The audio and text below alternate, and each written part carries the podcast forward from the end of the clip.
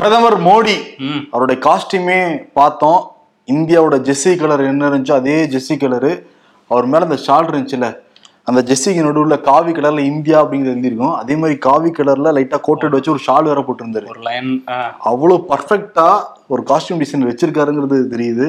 எல்லாமே கிட்டத்தட்ட அந்த ஜெர்சி கலர் அந்த காவி கலர் எல்லாமே பொருந்தி போச்சு பிரதமர் மோடிக்கு. எதுக்கு இதை நம்ம சொல்ல வரோம்னா இந்தியா வந்து வேர்ல்டு கப்ல வந்து தோல்வி அடைஞ்சிட்டாங்க. தோல்வி அடைஞ்சதுக்கு பிறகு இந்த ட்ரெஸ்ஸிங் ரூம்ல போய் எல்லாருமே கொஞ்சம் ஒரு அப்செட்டான மூட்ல தான் இருந்திருக்காங்க. ஆறுதல் சொல்றதுக்காக பிரதமர் மோடி அங்க வந்து போயிருக்காரு. அந்த வீடியோ வந்து பிஜேபி வெளியிட்டிருக்காங்க. இப்போ பயங்கர வைரலா வந்து போய்கிட்டு இருக்கு அது என்னன்னா பிரதமர் மோடி நடந்து வராரு. வந்து ரோஹித் சர்மா பக்கத்துல நிக்கிறாரு. ரோஹித் வந்து பாயில் கை விட்டுருக்காரு. கையை எடுக்கிறாரு. கையை எடுத்து ஆறுதல் சொல்றாரு. எடுத்து ஆறுதல் சொல்லிட்டு அப்புறம் போய் ஒவ்வொரு ஆளா ஆறுதல் சொல்லியிருக்காரு. அதுல வந்து நம்ம எடுத்த மாதிரி எடுத்தாங்களா என்னன்னு தெரியல. இடையில பேசுறது வருது டக்குன்னு மியூசிக் வருது. எடிட்டிங்ல ஏதோ பண்ணிருக்காங்கன்னு நினைக்கிறேன். ஆனா ஜடேஜா கூட கட்சிக்காரர்ல. அவங்க மனைவி வந்து பிஜேபி தான் இருக்காங்கன்னு தெரியும். கட்சிக்காரருக்கு கூட வந்து கைதான் கொடுத்தாரு. பட் ஷமிக்கு வந்து பாத்தியா இல்லையா? ஆமா. நெஞ்சில சாச்சு. நெஞ்சில சாச்சு வந்து ஆறுதல் படுத்திக்கிட்டு இருந்தோம் அவ்வளவு அவரு. கூட அவரு கூட இவ்வளவு பண்ணல. ஆனா நீங்க பண்றீங்க நல்லா. அவர் என்ன அது வந்து அதுதாங்க இது. தேர்தல் வேற வருது இல்ல ஜெய் ஸ்ரீராம்லாம் பிரச்சனையாச்சு. அதுக்கப்புறம் இந்த விஷயத்த வந்து பண்ணியிருக்காரு முகமது ஷமிக்கு. இன்னொரு பக்கம் டேவிட் வார்னர் ஒரு ட்வீட் போட்டிருந்தாரு. அதுக்கும் வந்து இந்தியர்கள் வந்து ஹார்ட்டினை பறக்க விட்டுட்டு இருக்காங்க ஆமா இந்தியர்களோட இதயத்தை நீங்க நொறுக்கிட்டீங்கன்னு சொல்லிட்டு ஆஸ்திரேலியா பெயர்கள் ஒவ்வொருத்தரையும் அட்டாக் பண்ணி இந்திய ரசிகர்கள் வந்து குமுற. அதுக்கு டேவிட் வார்னர் ரிப்ளை பண்ணியிருக்காரு. எங்களை எல்லாம் மன்னிச்சிருங்க.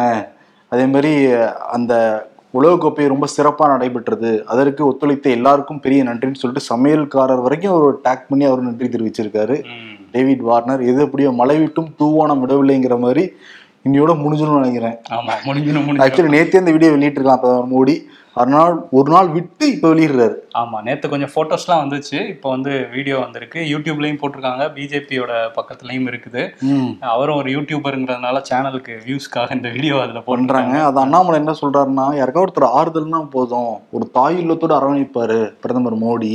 ஏன்னா சிவன் அழுதப்ப அதே மாதிரிதான் வந்து ஆறுதல் படுத்தினாரு. பண்ணாரு. மணிப்பூருக்கு இதுவரை எந்த ஒரு ஆறுதலும் சொன்ன மாதிரி இல்லையே. அங்க மணிப்பு விளையாட்டுன்னா வருவாருப்பா அவரு. ஆறுதல் படுத்துவாரு. அந்த சைட்லாம் எப்படி நம்ம எதிர்பார்க்க முடியும்? மணிப்பூர் இந்தியால தான் இருக்குங்கிறத அவர் நம்பணும்ல முதல்ல. ஆமா. அதான் இங்க சிக்கலே. கிரிக்கெட்டை பத்தி பேசிட்டு இருந்தோம்ல இந்தியால கிரிக்கெட் சூதாட்டம் வந்து தடை செய்யப்பட்டிருக்கு. ஆனா ஒருத்தர் சீனால போய் சூதாடிட்டு வந்திருக்காரு ஒரு அரசியல் தலைவர். ஜிக்கு சூதாட்டமே பிடிக்காது சீனாங்கிறது சுத்தமா பிடிக்காது. ஆமா. சீனால போய் சூதாடி இருக்காருன்னா அவர் நிச்சயம் ஆன்டி இந்தியனா இருப்பாரு. இருங்க அவசரப்படாதீங்க. என்ன சொல்லவே இல்லை நியூஸ் யாரு? யாருன்னா பிஜேபியை சேர்ந்த ஒரு தலைவர்.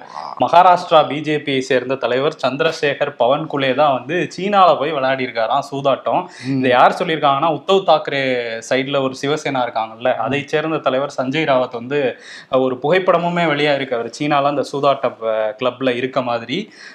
இது தொடர்பா இருபத்தேழு போட்டோஸ் அஞ்சு வீடியோஸ் என்கிட்ட இருக்கு. இவர் வந்து சூதாடி மூன்றரை கோடி ரூபாய் இழந்திருக்கிறதா ஒரு செய்தியுமே எனக்கு கிடைச்சிருக்கு. அப்படின்னு சொல்லி மக்கள் இங்க மகாராஷ்டிரால கஷ்டப்பட்டுட்டு இருக்காங்க. இவர் போய் ஜாலியா அந்த சூதாடிட்டு இருக்காரு. இதுதான் பிஜேபிங்கிற மாதிரி சஞ்சய் ராவத்தை எடுத்து விட்டுருக்காரு. பிஜேபில இருந்து என்ன சொல்லியிருக்காங்கன்னா எங்க கட்சிக்காரர் அப்படி கிடையாது. சூதாட்டமே அவருக்கு அறவே பிடிக்காது. அவங்க குடும்பத்தோட அங்க சீனாவுக்கு போயிருக்காரு அப்படிங்கிற மாதிரி ஒரு சமாளிபிகேஷனா சொல்லியிருக்காங்க. இன்னொரு பக்கம் அமித்ஷா ஐந்து மாநில தேர்தல்ல மும்முரமாக பிரச்சாரம் பண்ணி கொண்டிருக்கிறார். நேற்று தெலுங்கானாவுக்கு வந்தாரு. தெலுங்கானாவுக்கு வந்து சந்திரசேகர் ராவுடைய கட்சி தான். பாரத் ராஷ்டிரிய சமிதி கட்சி தான் இந்தியாவிலேயே நம்பர் ஒன் ஊழல் பண்ற கட்சி. மதுபானத்திலிருந்து நீர்ப்பாசன துறை வரைக்கும் எல்லா இடங்கள்லயுமே ஊழல் தான் இருக்கு. நாங்க முறையா விசாரிச்சுட்டு இருக்கோம். முறையா விசாரிச்சு தண்டனைலாம் கொடுப்போம் அப்படின்னு சொன்னவர் தெலுங்கானா மக்கள் வந்து அயோத்தியில ராமர் கோயில்ல சாமி தரிசனம் பண்றதுக்கு எல்லா ஏற்பாடுகளையும் பிஜேபி செய்யும்.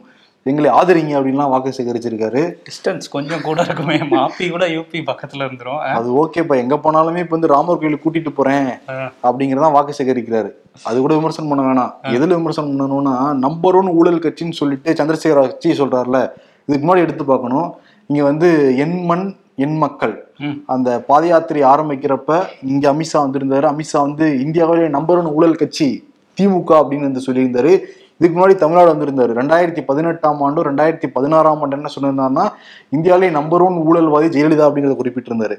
ரெண்டாயிரத்தி பதினெட்டாம் ஆண்டும் அதிமுக ஊழல் கட்சி நம்பர் ஒன் ஊழல் கட்சிங்கிறத சொல்லியிருந்தாரு.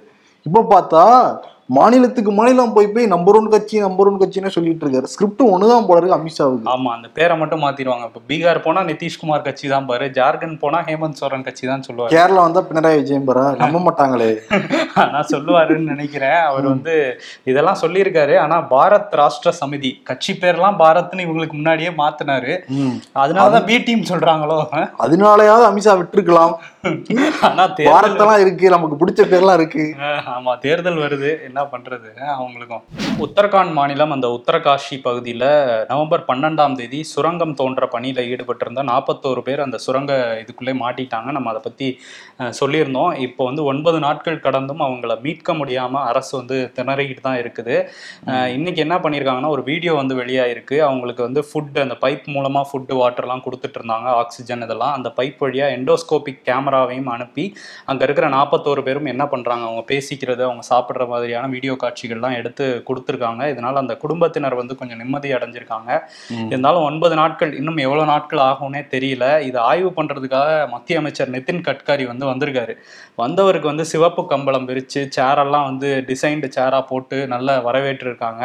பட் ஒரு சுரங்க தொழிலில் இறங்கினவங்களுக்கு சரியான பாதுகாப்பு இல்லாதனால தான் இந்த நிலைமையே இன்னொரு பக்கம் உத்தரகாண்ட்ல அந்த ஜோசிமத்துங்கிற நகரம் வந்து அழிஞ்சிக்கிட்டு இருக்கு. உள்ள போக போகுதுங்கிற செய்தியெல்லாம் நம்ம பார்த்தோம். இது மாதிரியான ஒரு நிலைமையில பாறையெல்லாம் குடஞ்சு வனப்பகுதியெல்லாம் எடுத்து உள்ள போய் சுரங்கம்லாம் தோன்றது எந்த வகையில இயற்கைக்கு எதிரானதாக தான் இருக்கும். அதுக்குமே எதிர்ப்பு இருக்கு. ஆனா முதல்ல அந்த சுரங்க தொழிலாளர்களை வெளியே எடுக்கணும். ஆமா நாற்பது குடும்பங்கள் பரிதவிச்சுக்கிட்டு இருக்கு. நாற்பது தொழிலாளர்கள் உள்ள வந்து சிக்கியிருக்காங்க. ஆனா சிவப்பு கம்பள வரவேற்பு அமைச்சருக்கு தேவையா அப்படிங்கறதான் பொதுமக்களுடைய ஒரு கேள்வியா இருக்கும். எந்த பதவியுமே கிடையாது. இதே உள்ளுக்குள்ள ஏதாவது முதலாளி மாட்டியிருந்தாங்கன்னா இப்படிதான் பிஜேபி அரசாங்கம் அணுகி இருக்குமா அப்படிங்கிற கேள்வி வந்து சமூக வலைதளத்துல தொடர்ந்து வச்சுக்கிட்டு தான் இருக்காங்க நிறைய பேர். ஓகே சீக்கிரம் மீட்டுருவாங்கிறத நம்ம நம்புவோம். தமிழ்நாடு ஆவின்ல இப்ப இன்னொரு பிரச்சனை வெடிச்சிருக்கு. ஆவின்னாலே பிரச்சனை தான் எந்த ஆட்சி மாறினாலுமே. இப்ப என்னன்னா இந்த பச்சை நிற பால் பாக்கெட் வந்து நிறுத்த போறாங்களாம். பச்சை நிற அந்த பால் பாக்கெட் நாற்பது ஆண்டு காலமாக தமிழ்நாட்டில் விநியோகம் செய்யப்பட்டுட்டு இருக்கு அதுல வந்து வருவாய் இழப்பு ஏற்படுதான் தமிழ்நாடு அரசுக்கு. அதனால வரப்போற நவம்பர் இருபத்தஞ்சாம் தேதியோட அந்த பச்சை நிற பால் பாக்கெட் விநியோகம் செய்யப்பட மாட்டாது அப்படிங்கிறத அறிவிச்சிருக்காங்க. பட் இது வரைக்கும் ஆனால் ப்ரெஸ் ரிலீஸ் எதுவுமே கொடுக்க கிடையாது. ஆனால் பச்சை நிற பாக்கெட் வாங்கிட்டவங்க எல்லாருக்குமே சொல்லியிருக்காங்க வாய் வழியாக. கடைக்காரங்களுக்கு வந்து சொல்லியிருக்காங்க. பச்சை நிற பாக்கெட் வந்து நாலு புள்ளி அஞ்சு சதவீதம் வந்து கொழுப்பு நிறைந்தது. இதை நிப்பாட்டிட்டு ஊதா நிற பாக்கெட் கொண்டு வராங்க. அதோடைய கொழுப்பு சத்து பார்க்குறப்ப மூணு புள்ளி அஞ்சு சதவீதம் இருக்கு. ஒரு பர்சன்ட கொழுப்பை குறைச்சா கூட விலை என்னமோ அதே தான் இருக்கு. இதான் வந்து அண்ணாமலை வந்து கேள்வி எழுப்பியிருக்காரு. பாஜக தலைவர். ஒரு பர்சன்ட் வந்து கொழுப்பையும் எடுத்துடுறாங்க ஆனால் அதே விலையை வந்து நிர்ணயம் பண்ணியிருக்காங்க. இது எப்படி ஏற்றுக்க முடியும் அப்படிங்கிற மாதிரி சொல்றாங்க. அதே மாதிரி ஆரஞ்சு நிற பால் பாக்கெட்ல வந்து ஆறு பர்சன்ட் இருக்குமா கொழுப்பு.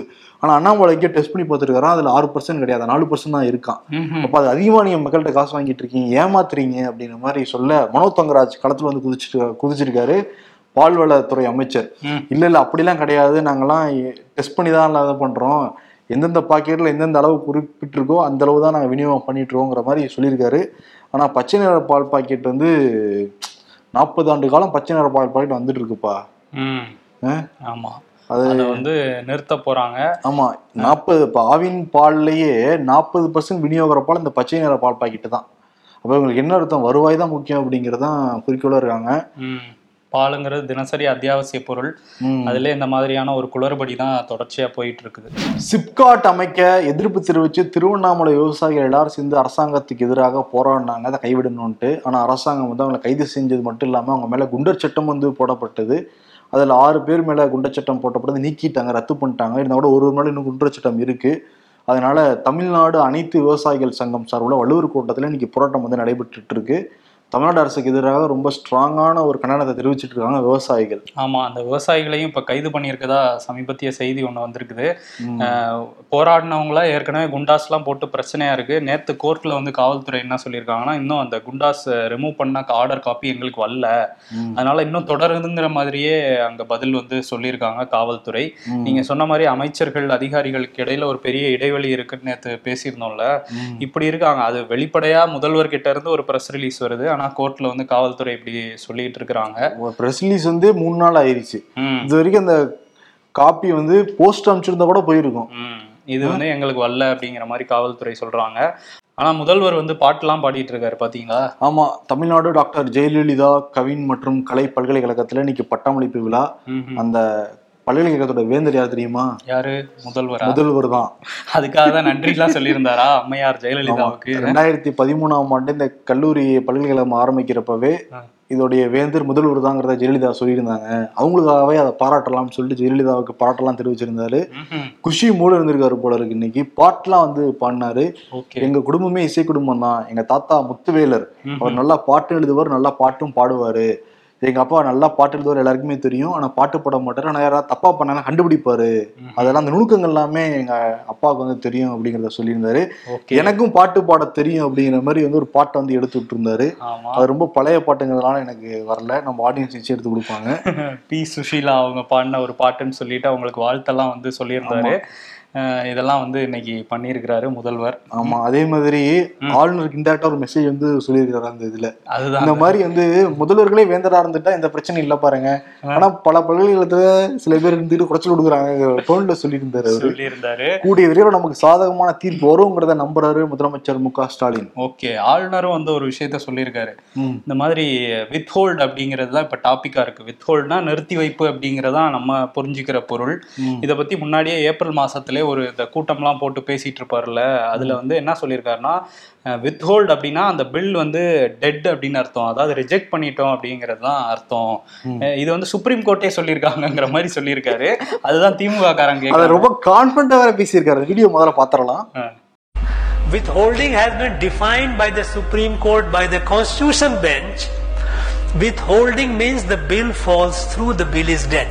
ஆனா கான்ஃபிடென்ட்டா சொல்லியிருக்காருல்ல அப்படி. இதை வந்து திமுக காரங்க கேக்குறாங்க. இதே கான்ஃபிடன்ஸோட போய் சுப்ரீம் கோர்ட்ல இதை சொல்லுங்களேன் அப்படின்ட்டு. ஏன்னா சுப்ரீம் கோர்ட் வந்து இப்ப சரமாரியா கேள்வி எழுப்பியிருக்காங்க. ஸோ அதுக்கெல்லாம் அவர் பதில் கொடுக்க வேண்டியது இருக்கு. இன்னொரு பக்கம் ஆளுநரே சொல்றப்ப நம்ம எல்லாம் நம்பிக்கிட்டு இருந்தோம்ல. வித்ஹோல்டு அர்த்தம் நமக்கு தெரியும். இருந்தா கூட ஆளுநரே சொல்றப்ப லைட்டா டவுட் ஆயிருப்போம் எல்லாரும் சுப்ரீம் கோர்ட் சொன்னதுன்னு வேற சொல்லியிருக்காரு. ஆமா.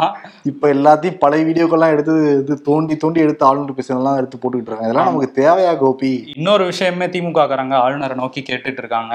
ஏழாவது மாசத்துல என்ன சொல்லியிருக்காருன்னா எம்ஆர் விஜயபாஸ்கரை பத்தி நான் வழக்குகளை விசாரிக்கணும்னு எனக்கு எந்த கோப்புகளுமே வரல அப்படின்னு சொல்லியிருந்தாரு. இப்போ உச்சநீதிமன்றத்துல ஐந்தாவது மாசமே எனக்கு அது கிடைச்சிருக்குன்ட்டு அந்த பதில்ல தாக்கல் பண்ணியிருக்காரு. ஸோ அதெல்லாம் எடுத்து போட்டு என்ன புரியா போய் சொல்றது நீங்க? அப்படின்னு வந்து கேட்டுட்டு இருக்காங்க இன்னொரு விஷயம் திமுக பத்தி பேசும்போது கனிமொழி இருக்காங்கல்ல எம்பி அவங்க வந்து கன்னியாகுமரி மாவட்டம் கோடிமுனை அப்படிங்கிற ஒரு மீனவ கிராமத்துக்கு மீனவர் தின விழாக்காக போயிருந்தாங்க. அங்க போய் பேசும்போது இந்த மாதிரி க கடந்த பத்து ஆண்டுகள்ல வீடு கட்டின யா மீனவர்கள் யாருக்குமே இந்த கவர்மெண்ட் வந்து பட்டா கொடுக்கல.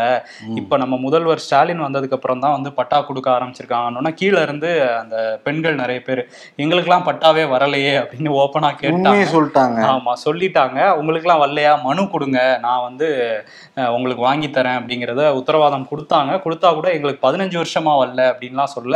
ஆல்ரெடி மனுவெல்லாம் கொடுத்துருப்பாங்க அப்ப. அதெல்லாம் எங்க போச்சு? அதெல்லாம் எங்க போச்சு? ஆளுநர் மாதிரி வரலன்னு இருக்காங்களா? வாங்கி வச்சிருக்காங்களான்னு தெரியல. ஆனா வந்து என்ன சொல்லியிருக்காங்கன்னா இவங்க பத்து வருஷம் ஆட்சியில இருந்தாங்கல்ல அவங்கள்ட்ட கேளுங்க அப்படின்றாங்க. பட் இந்த பத்து வருஷ கணக்குல பாத்தீங்கன்னா மூணு கடந்த பத்து வருஷம்னு சொல்றாங்கல்ல தொடர்ச்சியா. அது வந்து மூணு வருஷம் ஆச்சு இவங்களே ஆட்சிக்கு வந்து. ஆமா மூணு வருஷம் ஆச்சு. ஆனா கூட வந்து ஆனவனா வந்து ஓட்டேரி நெறியும் பேர்ல எழுதுங்கன்னு சொல்லிட்டு அதிமுக மேலே பழி போட்டுட்டு இருக்காங்க திமுக. ஆமா. அப்பா வந்து இன்னைக்கு ஒரு விஷயத்த சொல்லியிருக்காரு. ஒரு ரகசியத்தை வந்து உடைச்சிருக்காரு.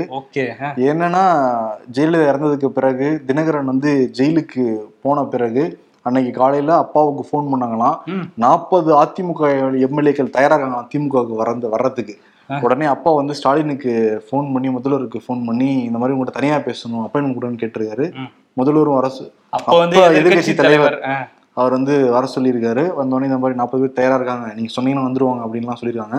நான் யோசிச்சு சொல்றேன்னு சொன்னவர் அதுக்கு பிறகு என்ன சொன்னாருன்னா ஆ. நம்ம வந்து மக்கள் நம்ம நேரடியாக ஆட்சியில் உட்கார வச்சா உட்கார உட்கார வைக்கட்டும். நாற்பது பேர் நம்பி நம்ம ஆட்சி அமைக்க வேணாம் அப்படிங்கிறத ஸ்டாலின் என்கிட்ட சொன்னாருங்கிறத சபாநாயகர் அப்பாவும் வெளிப்படையா சொல்லியிருக்காரு. கால் பண்ணது யாரு? அதை சொல்லல. மேபி சட்டமன்றத்தில் யாராவது கேள்வி கேட்டாங்கன்னா அப்பாவை சொல்ல வாய்ப்பு இருக்கு.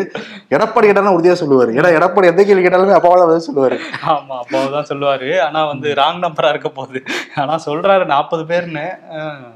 தமிழ்நாடு காவல்துறையில தீவிரவாத கண்காணிப்பு பிரிவு வந்து தொடங்கப்பட்டிருக்கு அதிகாரப்பூர்வமாக.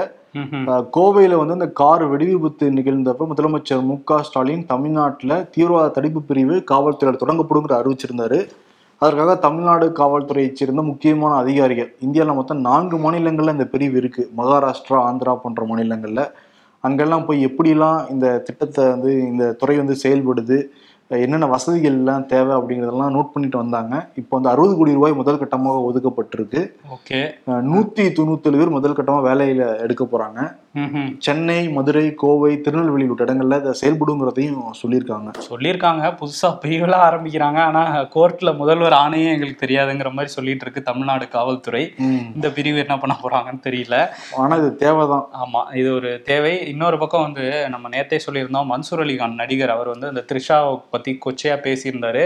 அதுக்காக பல எதிர்வினைகளை அவர் வந்து இப்போ அவருக்கு வந்துகிட்டு இருக்கு. ஆனா இந்த நேரத்துல ஒரு பிரஸ் மீட் கொடுக்குறேன் அப்படின்னு சொல்லிட்டு என் பின்னாடி தமிழ்நாடே இருக்கு அப்படின்லாம் அந்த பிரஸ் மீட்ல பேசினவர் தேசிய கீதத்தை பாடுறேன் அப்படின்னு சொல்லி கையை அசைச்சு தலையை சொரிஞ்சுக்கிட்டு ஒரு மாதிரி பாடினதுல அங்க உள்ள பத்திரிகையாளர்களே கொஞ்சம் டென்ஷன் ஆகி என்ன சார் இப்படி பாடுறீங்க? இதுதான் நீங்க கொடுக்குற தேசிய கீதத்துக்கு மரியாதையா? அப்படின்னு கேட்டிருக்காங்க. அதுக்கு வந்து நான் பாடுறேன் நான் எந்திரிச்சு நின்று தானே பாடுறேன்னு அதுலயும் சப்பக்கட்டு கட்டுறாரு. அதெல்லாம் கூட ஓகே. நீ யாருப்பா மோடி ஆதரவாளரா அப்படிங்கறத. இப்ப மோடிக்கும் தேசியத்துக்கு என்ன சம்பந்தம் இருக்கு? ஆமா. அதாவது என்னை பிஜேபி டார்கெட் பண்றாங்கங்கிற சொல்லி இதுல இருந்து தப்பிக்கலாம்னு பாக்குறாராங்கிற கேள்வியுமே வருது. பட் அவருக்கு வந்து இன்னும் சில நாட்கள்ல நிறைய வழக்குகள் அவர் மேல பாய அதே மாதிரி தமிழ்நாடு நடிகர் சங்கம் வந்து என்கிட்ட விசாரணை நடத்தாம எல்லாம் சொல்லியிருக்காங்க. அவங்க வாபஸ் வாங்கணும். இல்லாட்டி நடக்கிறதே வேற அப்படிங்கறது எச்சரிக்கையும் விடுத்திருக்காரு அந்த சங்கத்துக்கு. ஓஹோ. அந்த படத்துல இந்த வசனங்கள்லாம் பேசி பேசி அதே வந்து நிஜத்துலயும் பேசிட்டு இருக்காருன்னு நினைக்கிறேன். ஆமா. காசால இன்னும் தொடர்ந்து தாக்குதல் நடத்திக்கிட்டு இருக்கு. இஸ்ரேல் பொதுமக்கள் மீது நாங்க தாக்குதல் நடத்தணுங்கிற வழி இல்லைன்னு சொல்லிட்டு இஸ்ரேலோட அதிபர் நதன்யாகவே வந்து சொல்லியிருந்தாரு. அப்ப போர் குற்றம் பண்ணிருக்கிறத அவரே வந்து ஒத்துக்கிட்டாரு. இதைதான் அறிவிக்கணும்னு வந்து சொல்லிட்டு பக்கத்து நாடா இருக்கிற ஈரானா இருக்கட்டும் லெபனானா இருக்கட்டும் ஏமனா இருக்கட்டும் எல்லாருமே வலியுறுத்திட்டு இருக்காங்க ஐநால. இந்த சூழல் என்ன ஆச்சுன்னா அந்த செங்கடல் பகுதியில இஸ்ரேலுக்கு சொந்தமானதுன்னு சொல்லப்படுது. ஆனா வந்து இங்கிலாந்தோடைய கப்பல் நிறைய பேர் இதுல பாட்டாக இருக்காங்கன்னு சொல்றாங்க. ம்ஹும். அந்த செங்கடல்ல வந்துகிட்டு இருந்த அந்த கேலக்ஸி லீடர் அப்படிங்கிற சரக்கு கப்பலை வந்து ஏமன் நாட்டுல ஹவுதிங்கிற அமைப்பு இருக்கு. அது வந்து ஹெலிகாப்டர்ல போய் இறங்கி இப்ப அந்த சரக்கு கப்பலை கேப்சர் பண்ணியிருக்காங்க. இஸ்ரேலுக்கு விடுக்கிறோம் நாங்க எச்சரிக்கை அப்படிங்கிறத சொல்லியிருக்காங்க. இஸ்ரேல் நாட்டுக்கு சொந்தம் இல்லைன்னு சொன்னா கூட இஸ்ரேல் நாட்டை சேர்ந்த ஒரு நபர் இதுல பங்குதாரரா இருக்காரு. இஸ்ரேல் சம்பந்தமா எது இருந்தாலும் நாங்க வந்து அடிப்போம் அப்படிங்கறத ஹவுதி அமைப்பு வந்து அறிவிச்சு உண்டிலன்னு பண்ணிக்கிட்டு இருக்காங்க இப்ப. இதனால ஈரானுடைய வெளியுறவுத்துறை அமைச்சர் என்ன சொல்லியிருக்காருன்னா இந்த போர் போர் சூழல் வந்து இன்னும் தீவிரமடைய வாய்ப்பு இருக்கு. பக்கத்து நாடுகளுக்கு பரவ வாய்ப்பு இருக்குன்னு சொல்லிட்டு ஈரானே சொல்லுது. அதான் ரொம்ப கவலையா இருக்கு இப்ப.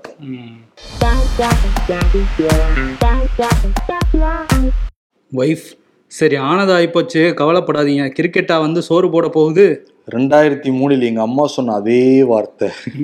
விட்ரா விட்ரா கிரிக்கெட் இஸ் ஜஸ்ட் அ கேம்னு சொல்லிட்டு நம்ம நம்மளோட லைஃப்பை பார்க்க போகலாம். மேட்ச் ஜெயிச்சிருந்தா கப் வச்சு நாலு போட்டோ ரிலீஸ் பண்ணிருக்கலாமா நீ? சரி இப்போவும் ஒன்றும் கெட்டு போகல. ஆறுதல் சொல்ற மாதிரி நாலு போட்டோ ரிலீஸ் பண்ணுவோம். காலுக்கு கீழே கப் வச்சதுக்கு கோவப்படுறாங்க. ஆனா சக மனுஷன் மேல ஒண்ணுக்கு அடிக்கிறதும் தீட்டு பார்த்து ஒதுக்கியும் வைக்கிறாங்க. அரசியல்ல இதெல்லாம் சாதாரணமாப்பா. இன்னைக்கு விருது அமித்ஷா கொடுத்துடலாம். தேர்தல் நடக்கிற மாநிலத்துக்கு போறது அங்க பிஜேபிக்கு எந்த கட்சி எதிர்கட்சி அந்த எதிர்கட்சியை பார்த்து நீங்க தான் இந்தியாவில நம்பர் ஒன் ஊழல் கட்சி அப்படிங்கிற பட்டத்தை வந்து கொடுக்கறது. அப்படியே பக்கத்து மாநிலத்துக்கு போறது அதே ஸ்கிரிப்ட் வந்து படிக்கிறது. எல்லா இடங்களையும் டேக் ஓகே அப்படின்னு ஒரு பிஜேபிக்காரங்க சொல்றாங்கல்ல. சூப்பர் சார் இதான் நீங்க சொல்றதா சார் உண்மை சார் டேக் ஓகே சார் அப்படின்னு தான் அனுப்பிடுறாங்க அதனால அமித்ஷாக்கு டேக் ஓகேன்னு கொடுத்துடலாம். கூட மோடிஜியும் சேர்த்துக்கலாம். மோடிஜிக்கு எதுக்கு டேக் ஓகே அமித்ஷாவுடைய பாஸ் மோடி தானப்பா. நீ வேற எதுக்கும் நினைக்க கூடாது நான் எதுக்கும்னு நினைக்கலையே. ஓகே அதனால- ஓகே நமக்கும் ஓகேன்னு நினைக்கிறேன் டேக் ஓகேவா ஓகே ஓகே நன்றி வணக்கம். நன்றி.